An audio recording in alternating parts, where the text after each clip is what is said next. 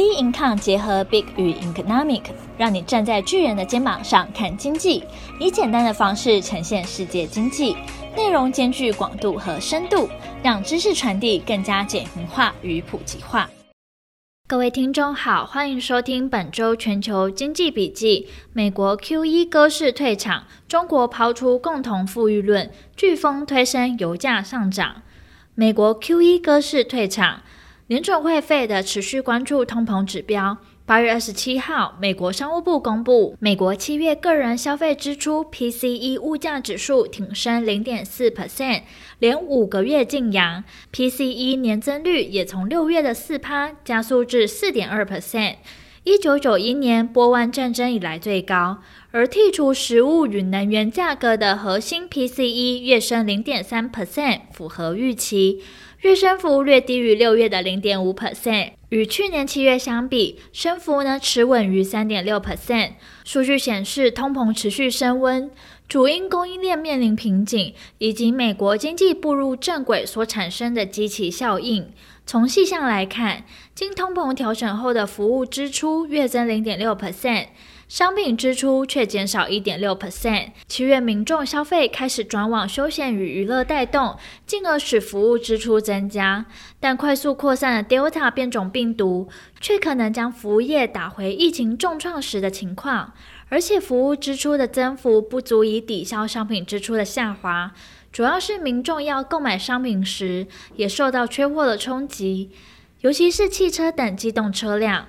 随着 Jackson Hole 全球央行年会结束，八月二十七日，Fed 主席鲍尔释放出鸽式退场讯号，今年可能开始减少每月购债规模及量化宽松 QE 开始退场，但之后呢，并不会急于提高利率。鲍尔也表示，即将缩减购债的时点和步调不会对利率上升的时间发出直接信号。开始缩减债券购买计划的举动。他强调，Delta 病毒引发的新一波疫情将是影响费的退场流程的重要因素，但不应被解释为即将升息的迹象。至于何时升息费的内部仍有歧见。亚特兰大联邦准备银行总裁波斯提克认为，若就业强劲，十月开始缩减购债计划规模是合理的，而且呢要快点结束。同时支持 Fed 到二零二二年第一季快结束时，全面结束资产购买计划。彭博资讯经济学者预测，Fed 在九月决策会上会有更清楚的说明。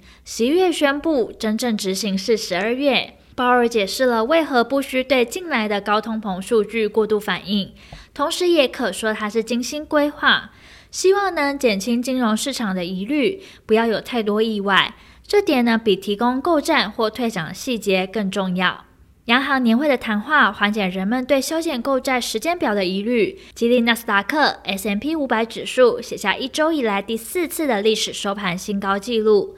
纳斯达克上涨一点二三 percent，收在一万五千一百二十九点五零点，创历史收盘新高。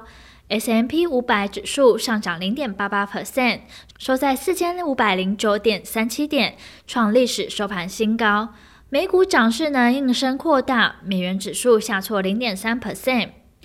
中国抛出共同富裕论，今年七月，中共建党百年会议上宣布达成了脱离贫穷、全面建成小康社会的第一个百年目标。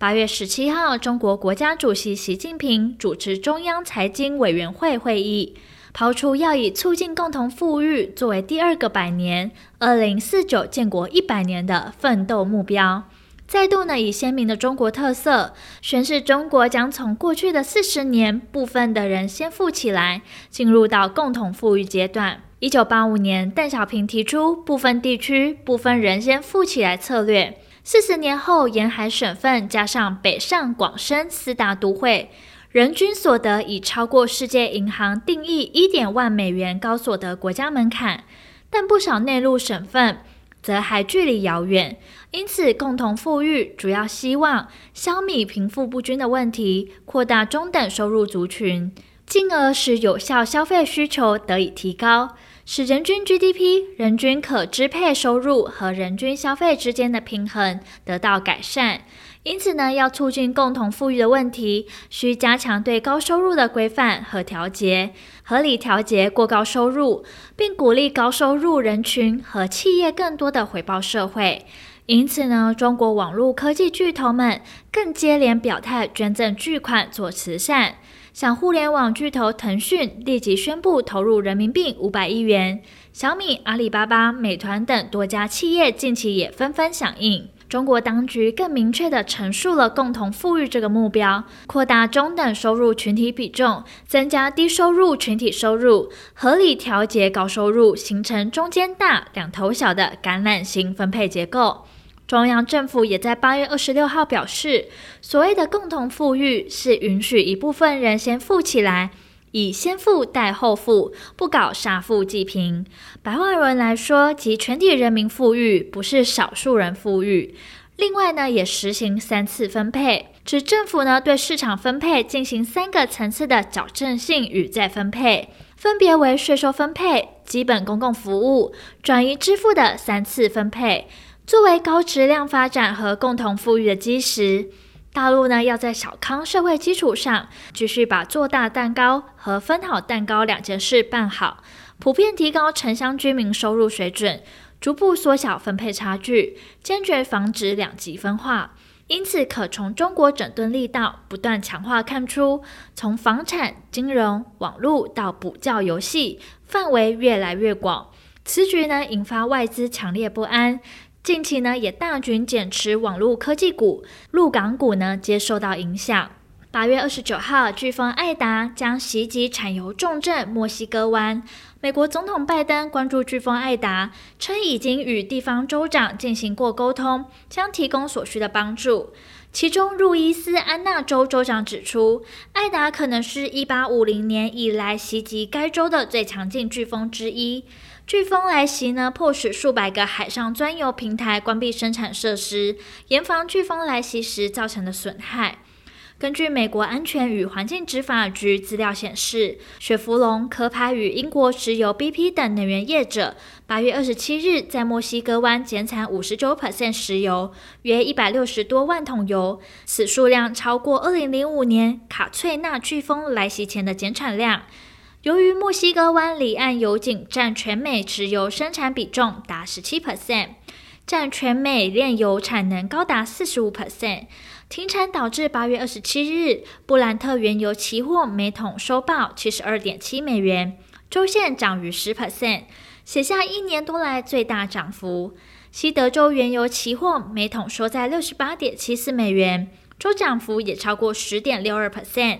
这两大基准原油期货均写下去年六月来最大周线涨幅。接下来油价涨跌将关注。九月一号召开欧佩克部长级会议，市场呢原本预期将维持增产每日四十万桶的计划，但 Delta 变种病毒疫情减缓石油需求，未来恐传出变数。而后续的市场走势仍需持续关注将公布的重要经济数据。本周重要经济数据公布时程将公布在币抗官方网站上。本周全球经济笔记，我们下周见。